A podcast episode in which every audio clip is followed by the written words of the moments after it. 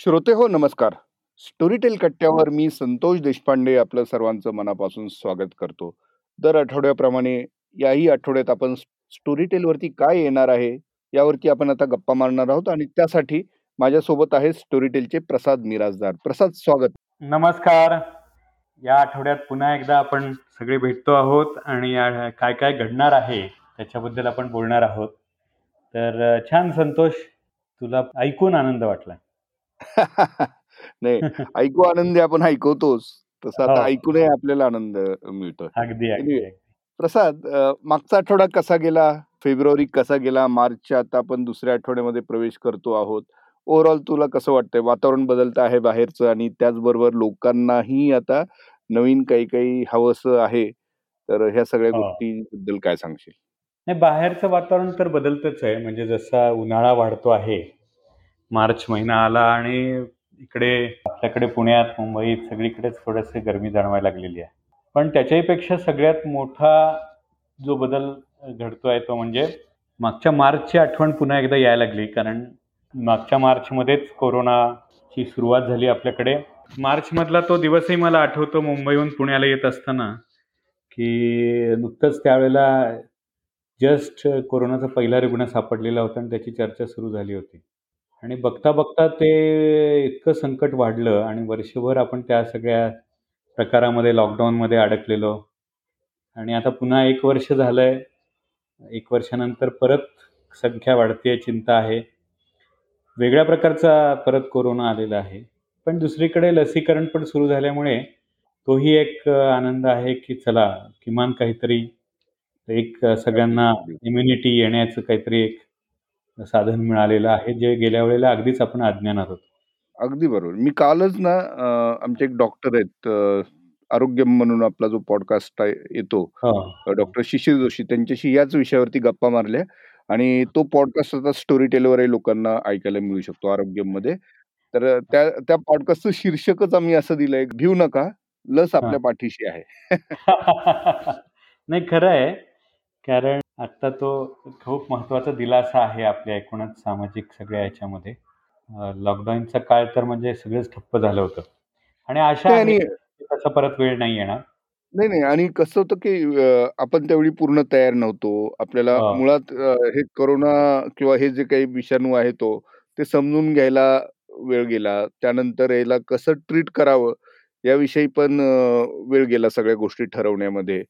कारण प्रत्येक ठिकाणचे लक्षणं वेगवेगळी दिसत होते आणि अनेक गोष्टी होत्या आणि त्याच वेळेस अ, आरोग्य यंत्रणेवरती भार होता, लोकांमध्ये घबराट होती. आता त्या तुलनेत आता अ, निश्चित आता दिशा माहिती आहे प्रत्येकाला, प्रत्येकाची जबाबदारी बरोबर. माहिती आहे आणि नाही लोकं नक्कीच चांगली गोष्ट आता काय सजग घडली झालेली आहेत.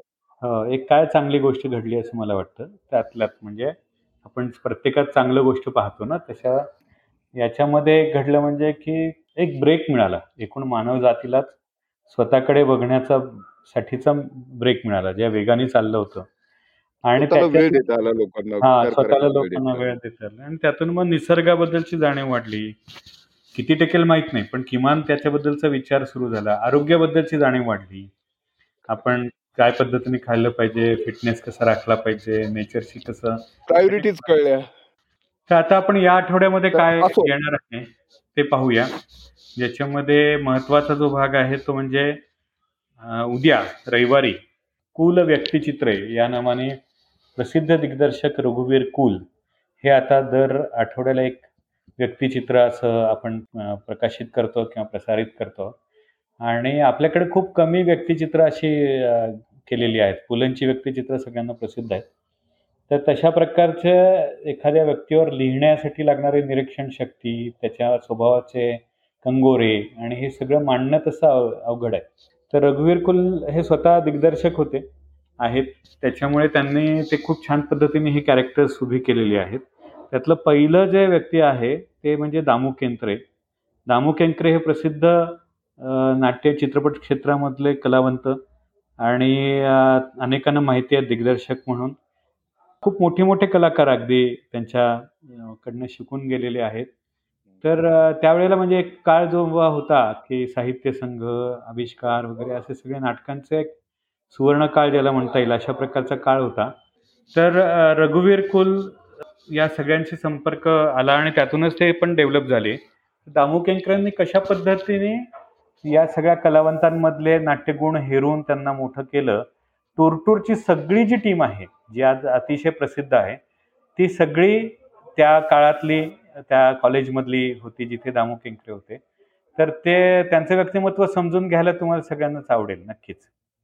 आणि त्यानंतर आठ मार्च हा महिला दिन आहे आणि महिला दिनाच्या निमित्ताने आपण अनेक गोष्टी रिलीज करतो. त्याच्यामध्येच आज आपण जो पॉडकास्ट ऐकणार आहोत याच्यानंतर जी मुलाखत ऐकणार आहोत तीही महिला दिनाच्या निमित्ताने आहे. तर तसे आठ मार्चला आपण एक पॉडकास्ट करतो तो सोलापूरला तेजस्वी सातपुते म्हणून आय पी एस अधिकारी आहेत एस पी आहेत त्या. आणि जसा आपल्याकडे मनमे हे विश्वास हे विश्वास नांगरे पाटलांचं चरित्र खूपच प्रसिद्ध आहे. तसं महिला आय पी एस अधिकारी किती मेहनतीतून किती कष्टातून आय पी एस अधिकारी होते आणि ते कशा पद्धतीने ते कर्तृत्व तर महिलांना प्रेरणा देणारं. जसं युवकांना प्रेरणा देणारे हे सगळे कथानक आहेत तशी महिलांना प्रेरणा देणारं हे तिचं चरित्र आहे असं म्हणता येईल. पण पॉडकास्ट आहे. पहिल्यांदाच मुलाखत तिने दिलेली आहे. आणि नगरसारख्या छोट्याशा गावामधनं घरची कुठली बॅकग्राऊंड नाही अशा ठिकाणी हून आय पी एस होणं ही अवघड गोष्ट आहे. त्यांच्याकडनं समजून घेता येईल. सईत आंबेनी गप्पा मारलेल्या आहेत. आणि पुण्यामध्ये त्यांनी अनेक गोष्टी केल्या. किंवा पुण्यात त्यांनी ट्रॅफिकचा विशेषतः हेल्मेट न वापरण्याबद्दल पुण्यामध्ये फारच खूप वर्षांपासूनची हे आहे. पण वीस टक्क्याचं प्रमाण ऐंशी टक्के वाढ वाढलं. हल्ली आपण पाहतो की बरेच जण पुणेकर हेल्मेट घालतात. तर त्याचं बरंचसे श्रेय तेजस्वी सातपुण्यांना जातं. आणि त्याच काळात म्हणजे त्या इथे असतानाच भीमा कोरेगाव काळाची दंगल घडली. ती त्यांनी कशा पद्धतीने हँडल केली? किंवा सोलापूरमध्ये सुद्धा आता कोरोनाच्या काळात त्या होत्या त्यांनी कशा पद्धतीने पोलीस वेलफेअर सगळ्या यंत्रणा राबवल्या आणि लोकांना मदत केली.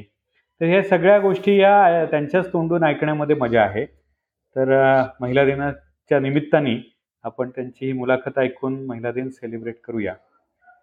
मला एक नेहमी जाणवतं की महिलांच्या बाबतीत बोलत असताना आपण स्त्री पुरुष समानता असं नेहमी म्हणतो. तर स्त्री आणि पुरुष यांची बरोबरी नाही आहे असं नाही आहे ते.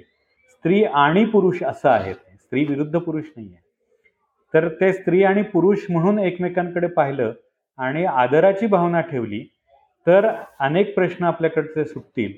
आणि ती आदराची भावना ही लहानपणापासून मुलांच्या आणि पुरुषांच्या मनात घातली पाहिजे शिकवली गेली पाहिजे असं मला महिला दिनाच्या निमित्ताने निश्चितपणे सगळ्यांना सांगावंसं वाटतं. कारण तो आदर जर नसेल ना आपला व्यक्ती म्हणून कुणाहीबद्दल आदर पाहिजे? लहान मुलांबद्दल पाहिजे? ज्येष्ठांबद्दल पाहिजे? तसाच तो स्त्री पुरुष म्हणून एकमेकांबद्दल पण पाहिजे. तर हे मला वाटतं महिला दिनाचं खास आपण त्या निमित्ताने विचार करू शकतो किंवा संकल्प करू शकतो की मी एक व्यक्ती म्हणून प्रत्येकाशी वागेन आणि आदर ठेवेन. हा. अगदीच अगदीच अगदीच. आपल्याकडे तुला असं महिला दिनाच्या निमित्ताने उजाळा अशा याने जर विचारायचं झालं तर कुठली अशी प्रॉमिनंट पुस्तकं तुला सांगावीशी वाटतात जी स्टोरी टेलवर आवर्जून ऐकायला हवी आहे लोकांनी? नाही आता खरं अगदी छानपैकी प्र थेट प्रश्न विचारणारे जे पुस्तक आहे ते म्हणजे आहे मनोहर तरी सुनीताबाईंचं जे पुलन आणि त्यांच्या सहवासामधलं आहे. तर एखादी व्यक्ती किती स्ट्रॉंग असू शकते किती थेट खोलपर्यंत प्रश्न विचारू शकते आणि त्यांनी जी एन बरोबर मारलेल्या गप्पांचं सुद्धा आहे पुस्तक. तर त्या खऱ्या अर्थाने स्ट्रॉंग होत्या म्हणजे मुक्त स्त्री होती असं म्हणता येईल. त्यामुळे ते नक्की वाचलं पाहिजे ते ऐकलं पाहिजे. बाकीचे काही पुस्तकं आहेत. त्याच्यामध्ये सानियांच्या कथा आहेत आपल्याकडे. स्मृतिचित्रे आहे मला वाटतं. स्मृतिचित्रे आहे. स्मृतिचित्रे अतिशय काय जुनं ज्याला म्हणता येईल. आणि मृणाल कुलकर्णीने ते वाचलंय त्यामुळे ते खूप छान झालेलं आहे. त्या काळामध्ये हे जे प्रश्न विचारणं आहे ना समाजाला ते खूप अवघड गोष्ट असते. बहुतेक सगळे आपण आहे ते स्वीकारून जातो. बरोबर. एखादीच व्यक्ती असते की जी उभी राहते आणि म्हणते की हे मला पसंत नाही आणि तिथून बदलायला सुरुवात होते. त्यामुळे मला वाटतं की या निमित्ताने ही सगळी पुस्तकं वाचली पाहिजेत. अजूनही काही काही गोष्टी येत आहेत. आता आजच्या काळामधले प्रश्न जर म्हटले तर आपल्याकडे स्क्रीन टाइम वाढला आहे ही सगळ्यांना चिंता आहे पालकांना चिंता आहे.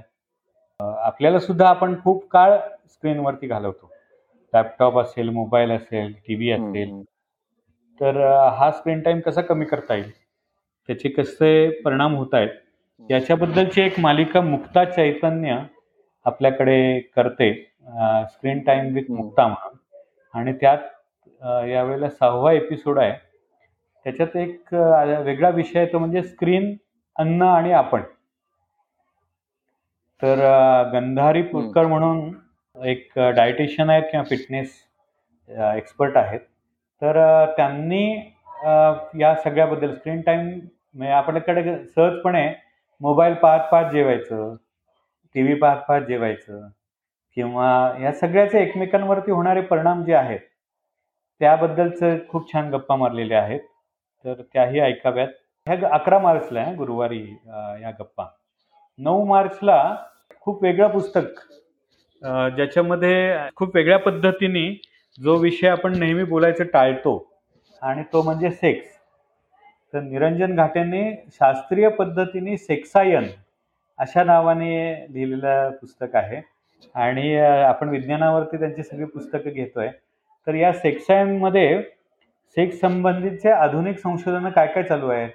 याबद्दलचं त्यांच्या शैलीमध्ये गमती जयंती. स्वरूपामध्ये रंजकपणाने मांडलेल्या गोष्टी आहेत.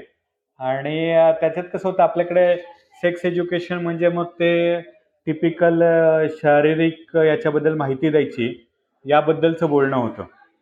पण इथे मात्र तसं नाही आहे तर सेक्सचा मानवी वर्तणुकीवर काय परिणाम होतो? याच्याबद्दल बऱ्याचशा गोष्टी आणि कथा आहेत. तर ते ऐकायला निश्चितपणे सगळ्यांना आवडेल. कारण आपण माणूस म्हणून काय आहोत आणि त्याच्यामध्ये एकूणच सेक्सचा किती मोठा वाटा आहे किती म्हणजे सायंटिफिक सुद्धा पाहायचं झालं तरी शरीरामध्ये जे बदल घडतात त्याच्यामुळे वर्तणुकीत कसे बदल घडतात स्त्री पुरुष आकर्षण काय आहे मुलं त्यांना सांभाळणं त्यांना वाढवणं अनेक पातळीवरती हे या याबद्दलचं सगळं संशोधन चालतं. सामाजिक काय बदल घडतात? तर हे सगळं इंटरेस्टिंग आहे. तर सेक्साईन पुस्तकही अनेकांना निश्चितपणे मला वाटतं ऐकायला आवडेल.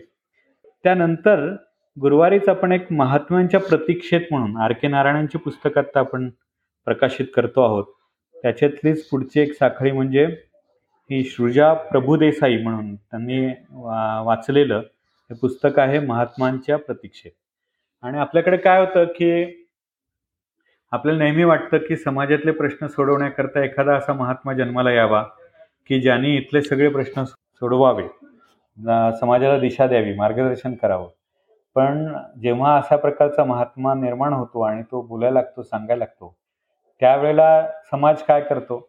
तर त्याची हत्या करतो. आणि अशा पद्धतीने महात्म्याच्या हत्येच्या बद्दलचं सगळ्या चिंतन ते कशा पद्धतीने म्हणजे ते काय आर के नारायणची लिहिण्याची पद्धत खूप वेगळी आहे. तर अतिशय सखोल जाऊन त्यांनी केलेलं ते चिंतन आहे. आणि तेही एक रंजक होऊ शकतं महात्म्यांच्या प्रतीक्षेत हे पुस्तक. त्यानंतरचा जो हे आहे चौदा मार्चला परत रविवार आहे. तर या रविवारी आपण पुढच्या वेळी बोलूच. पण कुल व्यक्तिचित्रामध्ये रघुवीर कुल बाबूराव कामत यांच्याबद्दल बोलत आहेत आणि त्याबद्दल आपण पुढच्या शनिवारी समजून घेऊया की हे व्यक्तिचित्र कसं आहे. मला वाटतं हा आठवडाही अशाच पद्धतीने समृद्ध नवीन गोष्टी घेऊन येतो आहे आणि तो सगळ्यांनी एन्जॉय करावा असं मला वाटतं. येस आ- आता तू संडे विथ देशपांडेमध्ये काय आहे? संडे देशपांडेमध्ये अ, मागच्या आठवड्यामध्ये श्रोत्यांना जर लक्षात असेल तर आपण मराठी कारण असा एक स्पेशल पॉडकास्ट रिलीज केला होता राजभाषा हो. दिनानिमित्त. हो. डॉक्टर दीपक पवार जे आहेत मराठी अभ्यास केंद्राचे संस्थापक अध्यक्ष. हे चांगलं झालं होतं. मुंबई हो हो. मुंबई विद्यापीठात राज्यशास्त्राचे ते प्राध्यापक आहेत. त्यांच्यासोबत एक अ, सविस्तर पॉडकास्ट आपण अ, केला होता त्यावेळी. आणि आम्ही खूप वेगवेगळे विषय जे आहेत मराठीशी संबंधित म्हणजे मराठीच्या इतिहासापासून त्याचं आत्ताचं वर्तमान भविष्य आणि त्याला निगडीत असणारे वेगवेगळे कंगोरे या सगळ्यांचा एक आम्ही छानसा आढावा त्यात घेतला होता. हो. तू ऐकलाच असेल कदाचित. नाही चांगलं झालं त्याही गंमत का म्हणजे आता मी इथेच थेट सांगतोय. बावीसकर ग्रुप म्हणून एक ग्रुप आहे.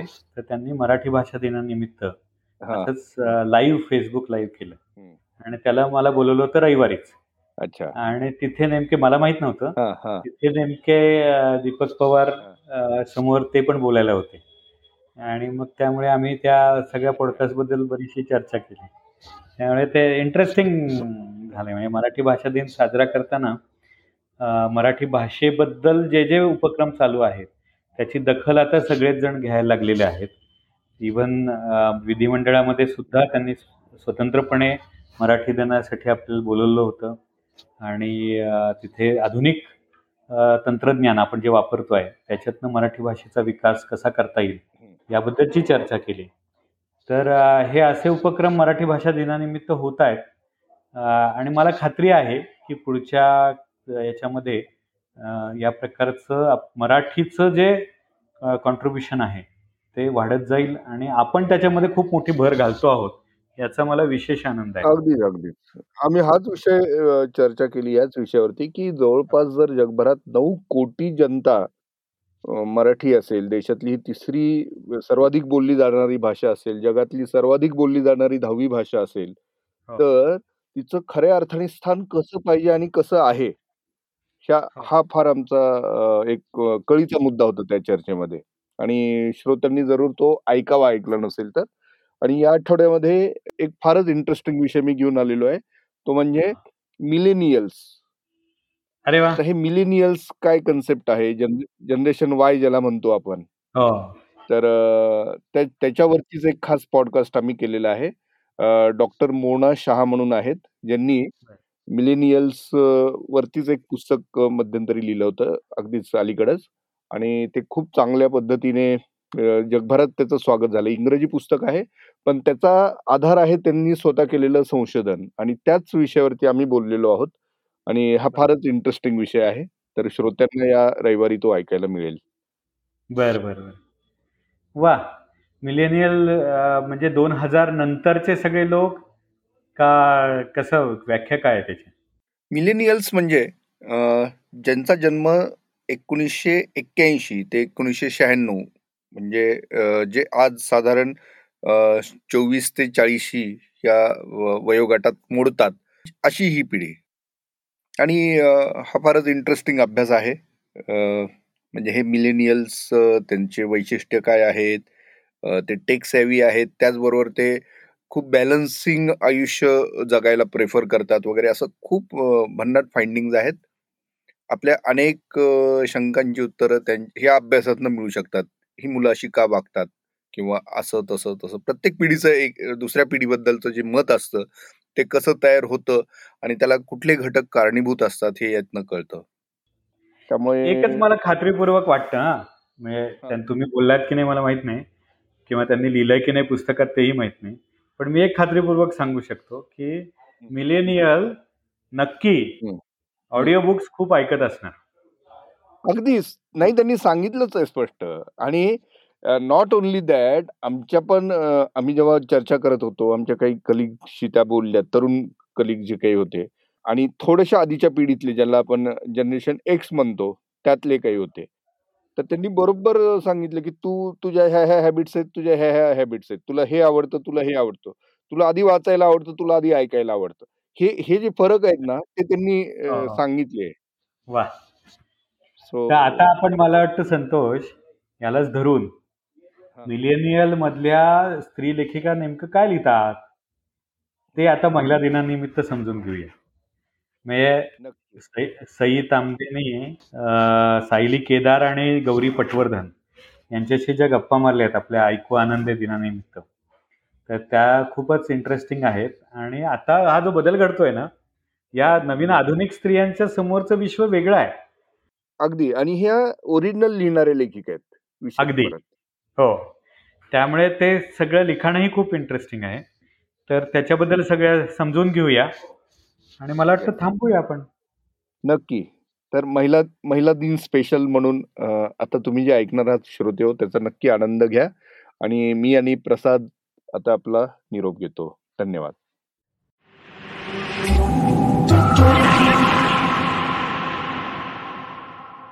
हाय मी सई तांबे मी आज दोन माझ्या आवडत्या लेखिकांसोबत इकडे बसलेली आहे.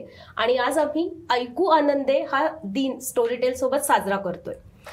ह्या दोघी लेखिका मराठी ओरिजिनलमधल्या मोठ्या नावाजलेल्या लेखिका आहेत.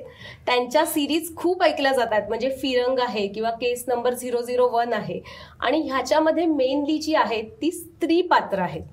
तर मला ह्या दोघींना आज भरपूर प्रश्न विचारायचे आहेत गप्पा मारायच्यात की एकंदर स्त्रियांकडे बघण्याचा तुमचा दृष्टिकोन काय आहे? किंवा आजच्या मुलींना कशा पद्धतीचे चॅलेंजेस येतात? किंवा त्यांचे प्रश्न काय आहेत? तर येस गौरी पटवर्धन आणि सायली केदार आपण आज इकडे मजा करणार आहोत. तर पहिला प्रश्न माझा तुम्हा दोघींसाठी असा आहे की तुम्ही जेव्हा तुमची ओरिजिनल लिहायला सुरुवात करता आणि मी आतापर्यंत जितकं बघितलंय की तुमच्या ओरिजिनलमध्ये नेहमीच अतिशय दमदार स्त्री पात्र असतात आणि ती कॅरेक्टर आजच्या काळातली असतात. त्यांचे सगळे स्वभाव गुणविशेष हे आजच्या काळातले असतात. तर ही कशी काय तुम्ही डेव्हलप करायला सुरुवात करता? काय प्रोसेस असते तुमची? तू सुरुवात माझ्या पुरतं सांगायचं झालं तर मला मला ना रडकी पिचलेली अशी स्त्री मला व्हिज्युअलाइजच करता येत नाही मला दिसते ती अशीच दिसते की जी बिनधास्त आहे जी तिचं तिचं तिचे डिसिजन्स घेते तिचं आयुष्य तिच्या टर्म्स वरती जगते म्हणजे आपण तो ती तिचा तो मधली हो. जी जान्हवी आहे हो. ती खरं म्हणजे अगदी अशी टिपिकल पळून जाऊन लग्न केलेली आता हो, संसार. खांद्यावर पडलाच आहे तर तो रेटून देणारी अशी आहे पण जेव्हा वेळ येते तेव्हा ती टफ आहे आणि दुसऱ्या भागात आपण तिला सॉलिड टफ Solid केलं. म्हणजे हो. कारण की मला असं वाटतं की मला म्हणजे माझ्या आजूबाजूला असलेली स्त्री किंवा मी जेव्हा स्वतःकडे बघते त्यावेळेला मला जे चित्र दिसतं माझ्या आजूबाजूच्या माझ्या अनेक मैत्रिणी ज्या दिसतात आणि अं, मुली जशा असाव्यात असं मला वाटतं त्या मला वाटतं माझ्या गोष्टीत आपोआप येतात की ओके. म्हणजे अशी असावी. असावी तर मीरासारखी असावी. येस असं. हो. थोडंसं तसं होतंच. म्हणजे फिमेल पात्र लिहायला घेतलं की आपल्यातला एक छोटासा अंश त्याच्यामध्ये कुठल्या ना कुठल्या तरी. अँगलमध्ये तो येतो. आणि बिईंग अ फिमेल मैत्रिणी असतात जास्ती हो, जवळच्या आणि belonging to a privilege family माझ्या ज्या आजूबाजूच्या मैत्रिणी आहेत किंवा नातेवाईकातल्या असतील माझी नणंद असेल किंवा इतर जणी आहेत त्या सगळ्या अशा तडफदारच आहेत. टफ आहेत आणि तसंच असावं. म्हणजे पूर्वीच्या काळातल्या पण ज्या बायका आहेत हाऊस वाईफ असतील किंवा ज्या असतील ना त्यांच्यात एक पण कुठेतरी ती एक टेंज असते. की म्हणजे हो. चान्स मिळाला तर त्या पण म्हणजे प्रत्येक. धडाडी. असते प्रत्येक हाऊस वाईफमध्ये असते प्रत्येक आईत असते प्रत्येक बायकोत असते सो ती एक झलक प्रत्येकीत असते.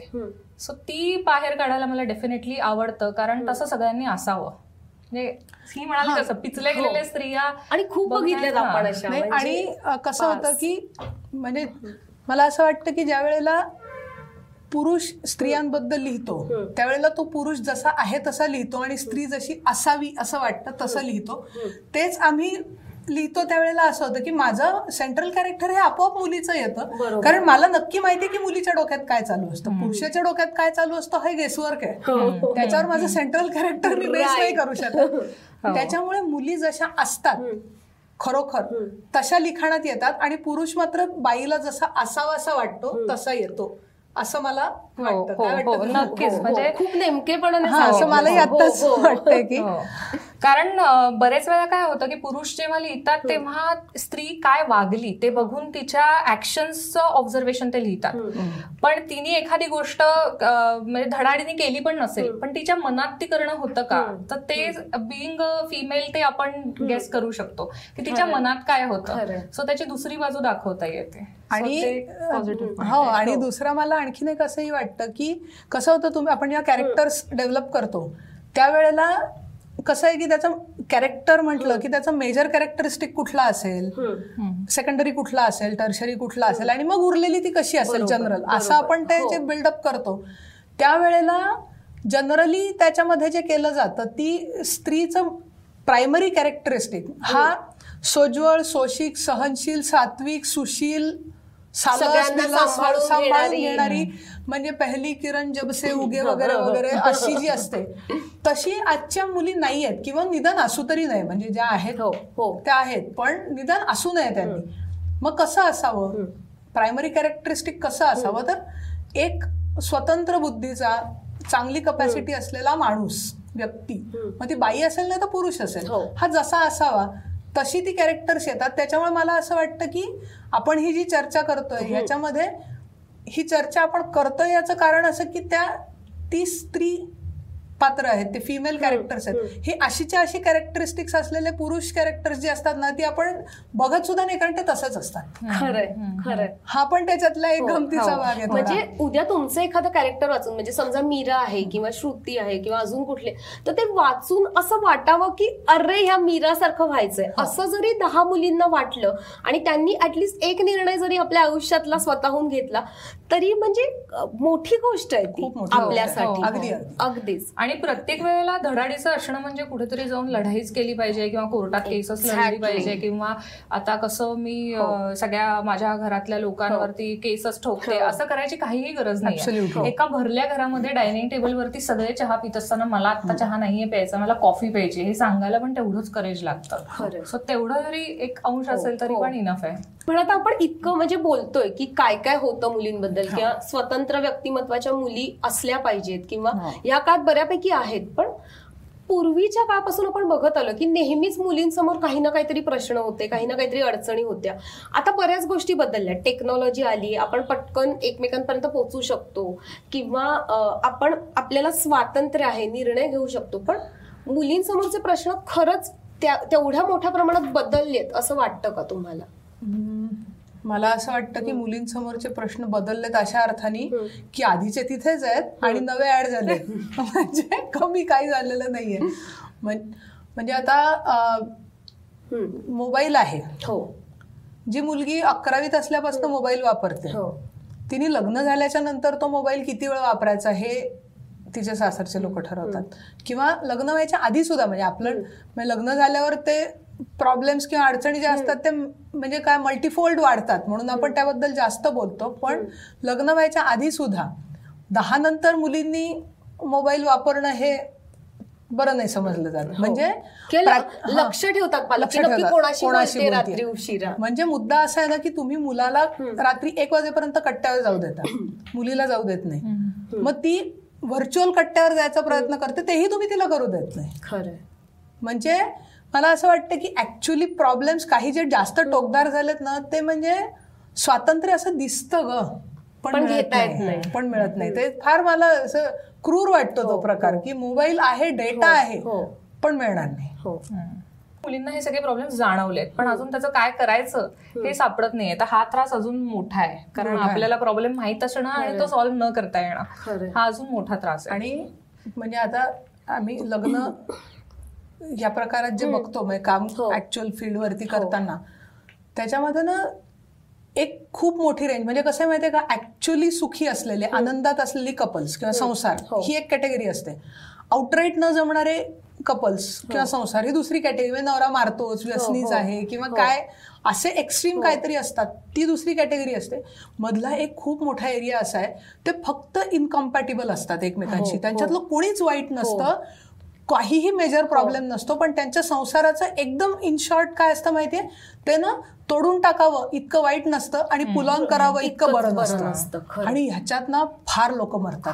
वाट लागते अक्षरशः. म्हणजे मग त्या मुलगी किंवा मुलगा जरी ते जर म्हणाले ना की हे मला हे रिलेशन मला कंटिन्यू नाही करायचं तर साहजिकच आजूबाजूचे विचारतात की का तोडायचं? तर त्याच्याकडे पुरेसं कारण नसतं ते तोडायला. किंवा त्यांच्यासाठी ते पुरेसं असलं तरी ते समाजाला आणि आजूबाजूच्यांना पुरेसं वाटत. कारण त्याचा स्टिग्मा खूप आहे. हो, आता कमी झालाय थोडा. म्हणजे. डिव्होर्स प्रकाराचा हो. स्टिग्मा आता थोडा निदान शहरी भागात प्रत्येकाला जाऊन. सांगू शकत नाही ना की हा हो, प्रॉब्लेम हो. होता. पण ऍज अ थर्ड पर्सन प्रत्येकाला असं वाटतं चांगलं तर चाललं होतं हो, त्यांचं. त्याच्यामुळे हा स्ट्रगल एक हा आहे. वेगळ्याच लेवलचा स्ट्रगल आहे. आणि पण आता म्हणजे लग्नाबद्दल बोलतोय पण लग्नाच्या आधीच्या स्टेजवर पण मला वाटतं खूप अशा गोष्टी येतात की जिकडे तुम्हाला मुलगी म्हणून दरवेळी अनेक गोष्टींचा विचार करावा लागतो. म्हणजे तुम्हाला रात्री बारा वाजता एखाद्या आकाश दर्शनाला जायचंय किंवा अजून कुठे एकट्याने मला मित्रांसोबत आज कॉलेजमध्येच रात्री एक वाजेपर्यंत गप्पा मारत थांबायचंय. तर ह्याला पण तुम्हाला सगळीकडे स्पष्टीकरण द्यावी लागतात. म्हणजे जरी तुम्ही प्रिव्हिलेज फॅमिलीतून असाल गावाकडे वगैरे तर हे खूपच मर्यादित प्रमाणात स्वातंत्र्य हो, मिळतं हो, हो. मुलींना. पण शहरी घरामध्ये पण. आज अशा किती मुली आहेत की ज्या हक्काने म्हणू शकतील की नाही आम्ही मित्र सगळे गप्पा मारणार आहोत आणि मी रात्री उशिरा येते. तर मला नाही दिसत हे चित्र. सगळीकडे. आणि त्याच्यामध्ये प्रिव्हिलेज म्हणजे आता माझ्या पर्टिक्युलरली हो. फॅमिलीच्या बाबतीत बोलायचं झालं तर मी सुपर प्रिव्हिलेज आहे. म्हणजे आमच्याकडे तीन चार पिढ्यांपासून लोक एक समान. वागतात. म्हणजे पूर्ण हो. ऍब्सल्यूट इक्वालिटी मानणाऱ्या फॅमिलीत मी जन्माला आले. पण तरी सुद्धा त्यातली काळजी जी असते ती जेन्युइन असते आणि हो. वेल फाउंडेड असते तर ती तुम्ही म्हणजे उडवून नाही लावू शकत. असं होतं. म्हणजे मग.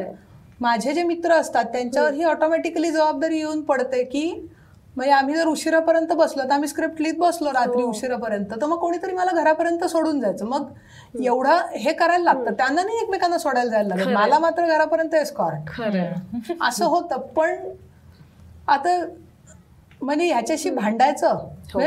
हे. मग मला वाटतं दोन लेवलवर करायला लागतं. म्हणजे त्याच्याबद्दल बोलतही राहायचं बदलण्याचा प्रयत्नही करत राहायचा पण ते बदललेलं नाहीये.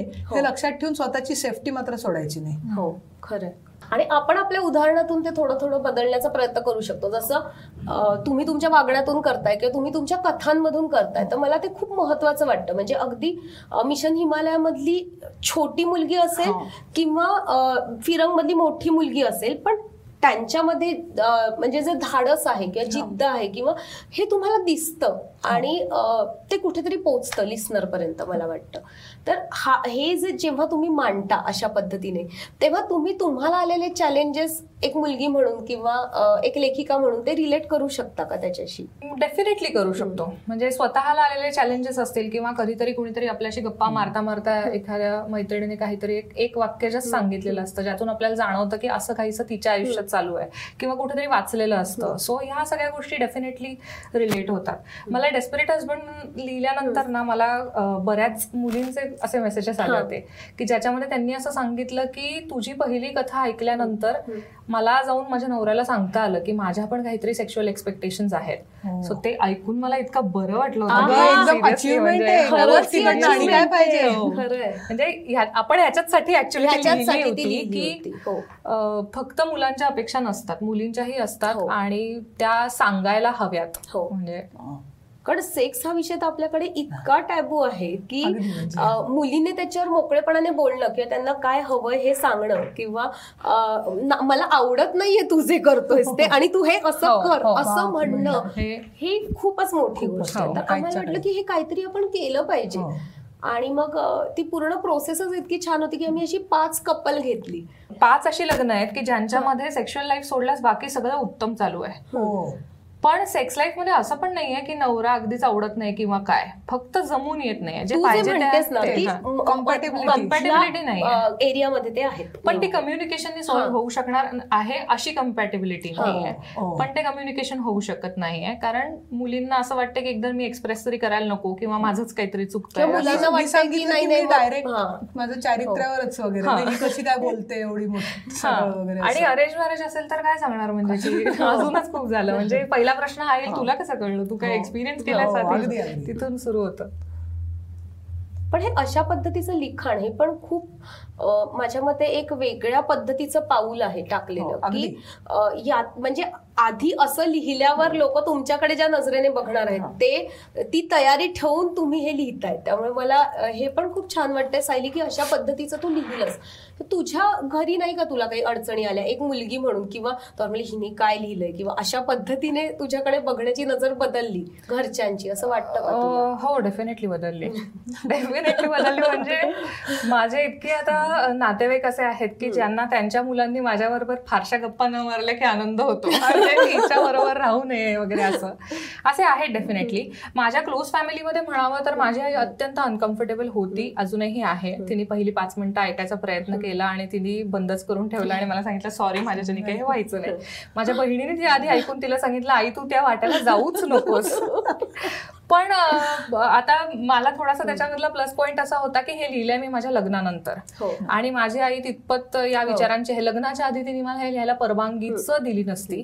पण लग्न झाल्यानंतर माझ्या नवऱ्याचा असा स्टँड होता की काय प्रॉब्लेम आहे? तुला जे वाटतं ते तू लिही त्यात काय इश्यू आहे असं. म्हणजे मी त्याला असं परवानगी मागितली असं नाही पण त्याला विचारलं होतं की मी सपोज एरोटिका लिहिली किंवा एखादी अडल्ट स्टोरी लिहिली ज्याच्यामध्ये एक्सप्लिसिट सेक्सच्या प्रसंगांचं वर्णन आहे विविध शब्द वापरून. तर तुला काय वाटेल? तो म्हणाला काही नाही म्हणजे स्टोरी सारखी स्टोरी आहे. सो त्यांनी हा स्टँड घेतल्यामुळे माझ्या आईचं असं आहे की आता लग्न झालंय म्हटल्यावरती आता तो जर का ओके तर आम्ही काय बोलणार? सो. ते ते- त्याचा मला फायदा झालाय. हे आता तू जे म्हणालीस ना की आईनी परवानगी दिली नसती. हो. हे वाक्य जे हे आपण हो. जे बोलतोय तेच आहे. तेच आहे. म्हणजे हो. आई का परवानगी दिली लिहिण्यासाठी? पण ते हो. गृहित असतं आपल्याकडे. हो. मी भांडण केलं असतं हा हो, पार्ट टू आहे त्याचा. पण- करायची वेळ आली असती म्हणजे मी तुझ्या इतकं रेडिकल नाही लिहिलेलं पण आमच्याकडे किस्सा उलटा आहे. म्हणजे एकतर लिखाणाच्या बाबतीत आई आई वडिलांकडनं तसं ते काही इनपुट्स देतील असं नाहीये. म्हणजे ते दोघं तसे लिहिणारे नव्हेत. वाचतील त्याच्यावर मत सांगतील वगैरे असं आहे. नवरा याच फील्ड मधला असल्यामुळे तो मला ऍक्च्युली असं सांगतो अगं तुम्ही मोठ्या माणसांसाठी काहीतरी घाल त्याच्यामध्ये. का ऐकतील? तो- हे बघ हे सगळं ना बायका उत्साहाने ऐकतील. तुम्हाला पुरुषांनी ऐकायला नकोय का? त्यांना इंटरेस्ट वाटेल असं काहीतरी ठेव त्याच्यामध्ये. असा उलटा फीडबॅक तो देतो. त्याच्यामुळे मी म्हंटल ना ते सुपर प्रिव्हिलेज असणं जे आहे ना ते अशा सेन्सनी आहे की खरंय खरंय. म्हणजे त्याला असं तर वाटत नाहीच की हे काय लिहिलंय पण हे इतकं कमी का लिहिलंय असं पण वाटू शकतं की म्हणजे काय म्हणतात त्याला? एक गोष्ट म्हणून किंवा पब्लिकसाठी पब्लिकनी वाचावी असं वाटण्यासाठी त्याच्यात हे इन्ग्रेडियंट्स कमी आहेत असं तो ऍक्च्युली सांगतो. ओके आपण ऍक्च्युली तर मुलींच्या प्रॉब्लेम्सबद्दल बोलतोय पण ह्याला एक थोडासा वेगळा अँगल मला असा पण मांडावासा वाटतो की आता मुलगी आहे म्हणून किंवा अनेक आजूबाजूच्या माझ्या मैत्रिणी आहेत मी मास कॉम केलेला आहे. सो मुलींना ना हेही प्रिव्हिलेज आहे की ते हवं ते करिअर चूज करू शकतात. माझे असे अनेक क्लासमेट्स आहेत की जे मुलं आहेत त्यामुळे या फील्डमध्ये ते स्ट्रगल करतात कारण त्यांची लग्न होत नाहीत कारण त्यांचे स्टेबल इन्कम नाही. हो. सो मुलींना हे प्रिव्हिलेज आहे. सो त्यांना ज्या मुली लग्नासाठी चूज करत आहेत त्या मुलींचा पण एक वेगळ्या प्रकारे दृष्टिकोन बदलायला हवाय. कारण जर का आपण इक्वेलिटी इक्वेलिटी नावाने जर का बोंबलत असू तर ती कमाईच्या. बाबतीत आणि हा म्हणजे त्याला हा इव्हन लग्नाच्या ह्याच्यात पण अरेंज मॅरेजमध्ये पण जेव्हा मुली म्हणतात की मला सेटल्ड नवरा हवा मला त्याचं घर पाहिजे त्याची कार पाहिजे त्याचं तर हे पण अतिशय चुकीच्या पद्धतीने अगदी. पॅट्रिआर्कीच हो, गिरवणं परत. एकदा शंभर टक्के. हे नकोच आपल्याला आता त्या अँगलनी काहीतरी करायला हवं तशी आपल्याला एखादी गोष्ट करायला हवी नक्कीच पण म्हणजे हा मुद्दा आहेच ना की पॅट्रियर्की काही फक्त बायकांना त्रास देत नाही ती पुरुषांनाही तितकीच छळते हो. एक्झॅक्टली स्टिरिओटाइप्स मोडा Stereotypes म्हणजे मोडा, हे हो. बाई विरुद्ध पुरुष. नाहीच आहे म्हणजे हे सगळ्यांनी एकमेकांकडे माणूस म्हणून बघावं. इथे आपल्याला हो. न्यायचं म्हणजे आपण जसं म्हणतो की हो. अरे तो मुलगा तीस वर्षाचा आहे मुलगी सत्तावीस वर्षाची आहे मुलाला चहा पण करता येत नाही आणि तिला म्हणजे मोदकांपर्यंत सगळं हो. मोदक ते मटण सगळं आलं पाहिजे अशी तुमची अपेक्षा याला काय अर्थ आहे? तसं झाली म्हणते ते उलट्या बाजूने हो, पण खरं ना. हो. बाई तू आता कमवायला लागलीस. तुझा बँक बॅलन्स किती? तुझ्या नावावर घर आहे का? तू नाही टू व्हीलर घेतलेली स्वतःची? आणि तू काय झालं? सांगते तुझी फोर व्हीलर पाहिजे फ्लॅट पाहिजे. असं ते असतं का? आणि मला असंही वाटतं म्हणजे तुझ्या मुद्द्याला जोडून की मुलींना असं वाटतं म्हणजे इतर वेळी त्यांना इक्वॅलिटी मान्य असते. किंवा मला पाहिजे ते करिअर मी निवडणार. पण जेव्हा लग्नाची गोष्ट येते किंवा इतर गोष्टी येते तेव्हा आई वडील म्हणतात ना मग ठीक आहे म्हणजे हे पण सोयीस्कर वाटतंय तर ह्याने जाऊ. ही जी पद्धत आहे ना हे मला पटत नाही. पण त्याच्यामध्ये मी तुला सांगते हा पर्टिक्युलरली प्रॉब्लेम काय माहितीये का? ज्या वेळेला अजूनही असं होतं की लग्न जेव्हा वर्कआउट होतं ना त्यावेळेला काहीच अडचण येत नाही. हो. ते जर नाही वर्कआउट झालं तर काय? त्या मुलींनी अनेक ठिकाणी असं होतं की मुलींनी जर स्वतःच्या अकलेने लग्न ठरवलेलं असेल किंवा तिने त्याच्यात खूप मतं नोंदवलेली असतील तर सख्खे आई वडील सुद्धा असं म्हणतात तुझ्या डोक्याने केलंस ना मग बघ तुझं. तू. हो. आणि बघ तुझं तू करण्यासाठी तिला इक्विप मात्र केलेलं नसतं. खरं. म्हणजे तिला लहानपणापासून निर्णय घेण्याची सवय लावलेली नसते ते स्वातंत्र्य दिलेलं नसतं. तिला माहितीच नसतं डिसिजन्स कसे घ्यायचे. आणि ते कसे निभवायचे स्वतःनी घेतलेले. खरं. त्याच्यामुळे मग ती म्हणते की एवढा मोठा निर्णय मी घ्यायचा कसा. आणि तो जर बॅकफायर झाला तर मी काय करायचं? आणि मेन मला काय वाटतं आजच्या मुलींसोबत समोरचं जे चॅलेंज असं म्हणता येईल मला असं दिसतं की मुलींसाठीच्या ना सपोर्ट सिस्टीमच समाजात तयार झालेल्या नाहीयेत. अजूनही म्हणजे जर मला वाटलं की आज रात्र माझा पाच वर्षाचा मुलगा आहे आणि मला आज रात्रीच्या लेट शोला जायचं एकटीने. माझ्याकडे कुठलंच डे केअर नाहीये जे माझ्या मुलाला रात्री दहा ते एक सांभाळेल. हो.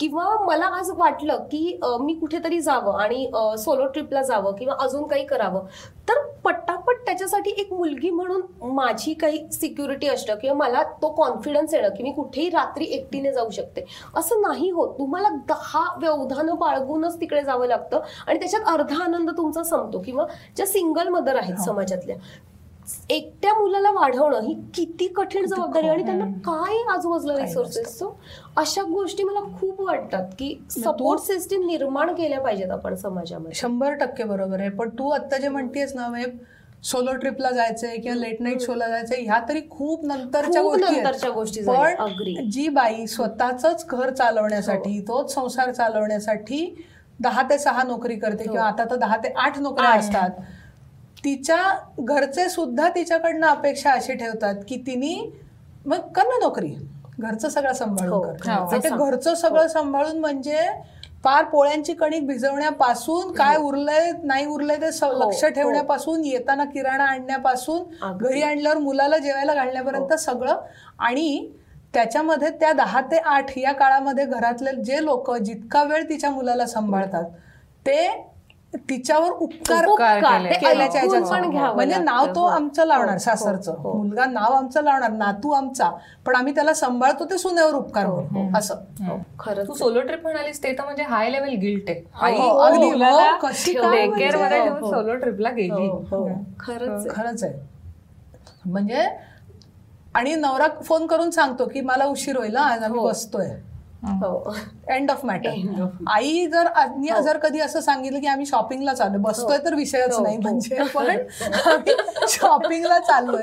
बरं शॉपिंगला चाललोय म्हणजे तो साडेनऊ दहा पर्यंत ऑटोमॅटिकली संपणारा प्रोग्राम असतो की दुकानच बंद होतात. हो. त्याच्यात सुद्धा अनेक ठिकाणी नवरे हे अगं मग त्याच्या खाण्याचं कसं? हो, म्हणजे किचन काय? मधलं काहीच माहिती नसतं. आ, म्हणजे हे जे आहे ना हे भयंकर वाटतं पण त्याच्यात मी हे. तुला सांगते म्हणजे आता हे सुद्धा मला काम ऍक्च्युअल फील्डवर जेव्हा हो. आम्ही काम करतो संस्थेचं हो, त्याच्यात हो. दिसणारी गोष्ट आहे. एकदम क्लिअर कट डिव्हिजन आहे. हो. जिथे एकत्र कुटुंब असतं तिथले नवरे ऑलमोस्ट घरात काही करत नाही. हो. आणि जिथे दोघच दोघं राहतात तिथे जरा तरी बदल दिसतोय. जरा हो. तरी बदल दिसतो. अनेक गोष्टी करतात नाईलाज म्हणून करतात जबाबदारी म्हणून करतात आणि मुख्य म्हणजे त्या मुलांचे आई वडील जे असतात ना ते मध्ये मध्ये करत नाही हो. कारण म्हणजे असंही हो. ते वाटायला वाव आहे की एकत्र कुटुंबातले जे नवरे असतात त्यांना कदाचित करायचंही असतं पण त्यांना इतकं हो. घरातनं हे. करतात टॉन्टिंग करतात की. बायकोचा बैलच झालाय आणि हेच हो, झालंय. कशाला पाहिजे? मी करते ना. आणि- म्हणजे काही काम आता. सांगितलं नवऱ्याला. की कुणी म्हणजे ते- तो काम करायच्या दहा जण धावतात. मी हो, करतो ना करतो ना त्याला कशाला? सो ते पण राहतं. ऑन दी अदर हँड आधी एकत्र कुटुंबात असलेली कपल्स ज्या वेळेला वेगळी राहायला लागतात त्यावेळेला त्याच्यातले नवरे बदललेले दिसतात हो, आणि हो, ते हो. चित्र आशादायक आहे. अगदी खूपच. म्हणजे मला ह्या नोटवर असं म्हणावं असं वाटतं की आपल्याला बदल तरी दिसतात. म्हणजे आता चॅलेंजेस तर अनेक दिसतात मुलींसोबत. समोरची. आणि म्हणजे ते बोलायला बसलो तर आपल्याला अक्षरशः दोन दिवस काय दहा दिवस पुरणार नाहीये. पण ऍटलिस्ट काही आशादायी चित्र आहेत. आणि मला सगळ्यात एक चांगली गोष्ट अशी वाटते की हे चित्र तुमच्या कथातून आणि गोष्टींमधून तुम्ही समाजाच्या पुढे सतत देण्याचा प्रयत्न करताय. त्यामुळे सतत कुठेतरी एखादं आदर्श कॅरेक्टर उभं राहतं डोळ्यापुढे की आपण असं झालं पाहिजे. ऍटलिस्ट कोणाकडे तरी बघू शकतील मुली की मला असं व्हायचं तर ते आपण करतो तर ह्याचंही मला एक खूप छान समाधान वाटतंय. आणि ह्या सगळ्या ऐकू आनंदी दिनानिमित्त आपण ज्या काही भरपूर गप्पा मारल्यात आणि त्या गप्पा अशाच आपण चालू ठेवूया. आणि या गप्पातून मला वाटतं अजून चांगली चांगली पुस्तकं अजून चांगली ऑडिओ बुक आपण तयार करू शकू. त्यामुळे थँक्यू सो मच आज गप्पा मारायला आल्याबद्दल. बोलवल्याबद्दल थँक्यू येस